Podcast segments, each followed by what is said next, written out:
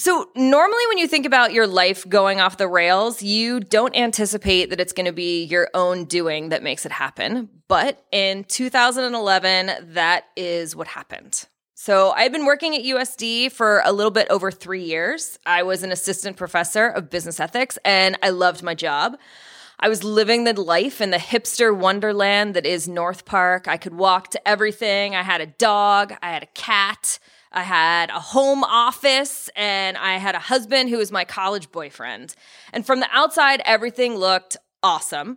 Uh, but I was actually really miserable. And that misery was solely the result of being married. And I realized that we weren't the college kids that we used to be uh, when we met back in the 1990s, which is before most of you were born.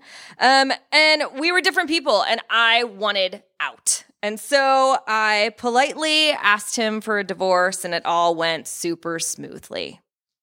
I'm just kidding. It didn't. It was terrible. Uh, there was a lot of yelling. There were attorneys. There was wasted time. There were threats made that made me have to go and stay at my friends' houses. Uh, there were some changed locks in the process. There was a lot of wine and there was a lot of tears. Um, and it was just generally a terrible time in my life. Um, but then the smoke cleared and I looked around and I realized that I had gotten through this explosion and I felt okay. And then I started to feel good and soon I was feeling fantastic and I was like, "Hey, let's get back out there."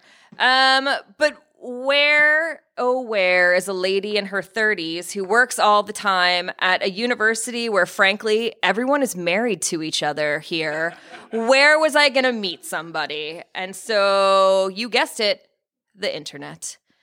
And so I blew up my world again, and this time in a much more entertaining way. And I jumped into the terrifying world of online dating. Uh, I went on some dates and I met some very interesting characters. And just side note, Jonathan, if you are ever going to have a storytelling event called You're Not the Person from Your Online Profile, uh, you should hit me up because I have got some material. So in April of 2014, I met a guy for coffee. And full disclosure, I met him at the coffee shop that I could literally see from the deck of my condo because I wanted an out in case he turned out to be a crazy murderer. Um, but he wasn't. Um, and honestly, I didn't have very high expectations. It was just coffee. Um, and we had our coffee and he was nice and he was smart and he was funny and we had a lot in common. And he thought the fact that I was a professor was cool and not scary, which is what someone on one of my dates had said. And so after coffee, we texted a few times, we hiked Torrey Pines, we stuffed our faces with pupusas. And after our fourth date, I knew that I had found my person. And so I called my mom and I said, uh, "You should probably just just FYI for next year, uh, block out some time because I'm totally getting married." And she thought I was joking, and uh, I wasn't. So after six weeks of dating, I invited him to come to Europe with me while I taught abroad. And if you ever want to vet a person, go travel with them. If you don't want to kill him, you're on the right track.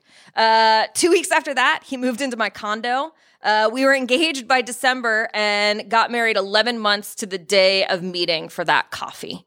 Um, that's quite that's a bang in somebody's life.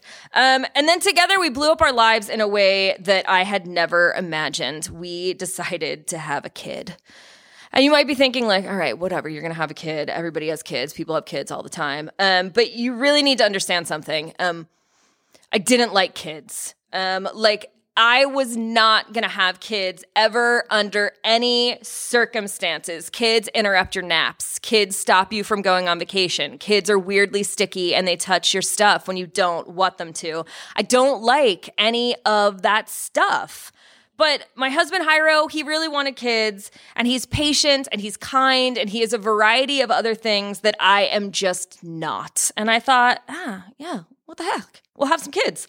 It'll be totally easy peasy. And uh, I, I was wrong on this one.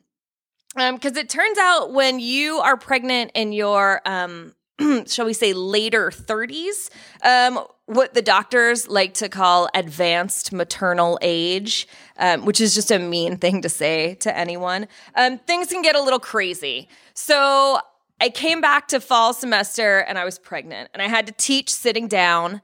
Um, my fingers turned into what looked like hot dogs. Um, my knuckles and my ankles disappeared, and the only shoes that I could wear were Birkenstocks that were one size too big.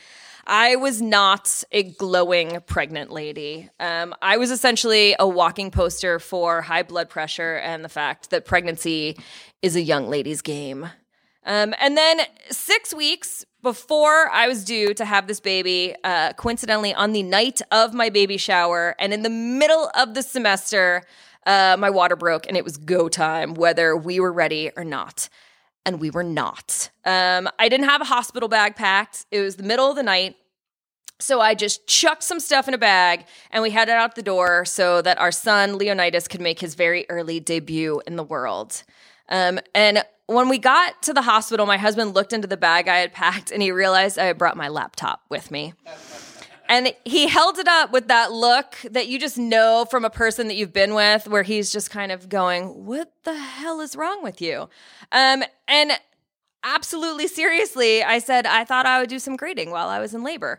Um, and I think this is a really great indication of just how unprepared I was for what was about to happen to my life. And so uh, Leo was born the next morning, and I, I did not get any grading done in that time. Um, he weighed four pounds, 11 ounces, and this massive team of masked nurses and doctors was waiting to take him to the NICU as soon as he was born. And it was one of the scariest things I've ever experienced in my life. Um, so here I am, this like type A, hyper organized planner who loves to just make lists for everything in a situation in which I had absolutely no control. Um, and my world really did explode that day. So for nine days, we took shifts at the NICU while Leo gained a little bit of weight, lost a little bit of weight, got treated for jaundice. That at one point he actually looked like this very tiny yellow highlighter. Um, he had tons of wires on him, and he needed to be in this plastic incubator for the majority of the time to stay warm. Um, and then he was fine. One day they just said, "Yeah, he's fine. Uh, you guys are all cleared to go," and they sent us home with as a party of three with literally just no instructions. So Leo's gonna be four next month. Um, he's actually outside with uh, a babysitter right now playing because if he were in here, he would just be asking me if I had snacks. Um, and we are exceedingly fortunate that he's he's happy, he's healthy, he is precocious to a degree that is entertaining and frustrating all at once. Um, and along the way, we've kind of we've weathered a variety of blowups. So some of them were literal in the form of exploding diapers, which I do not wish on my worst enemy. Uh, right? Teething, walking, gross spurts, talking, starting daycare, parental guilt. Like there's a lot wrapped up in having a kid. And honestly, our lives blow up now in different ways on an almost weekly basis. And I'm still trying to learn how to appreciate the insanity and the unpredictability that comes with it all. I have had to put aside the idea that things need to happen at a certain time or in a certain way because guess what? Uh, I'm not in charge anymore, and I actually never was. Life is is crazy and it's messy and it's fantastic, and sometimes it needs to totally blow up in your face to put you back on the right track. And so I don't want anybody to be afraid of those big bangs that happen in your life. Um, I really just think you need to wait for the smoke to clear and to look for the new possibilities that you have thanks to that explosion.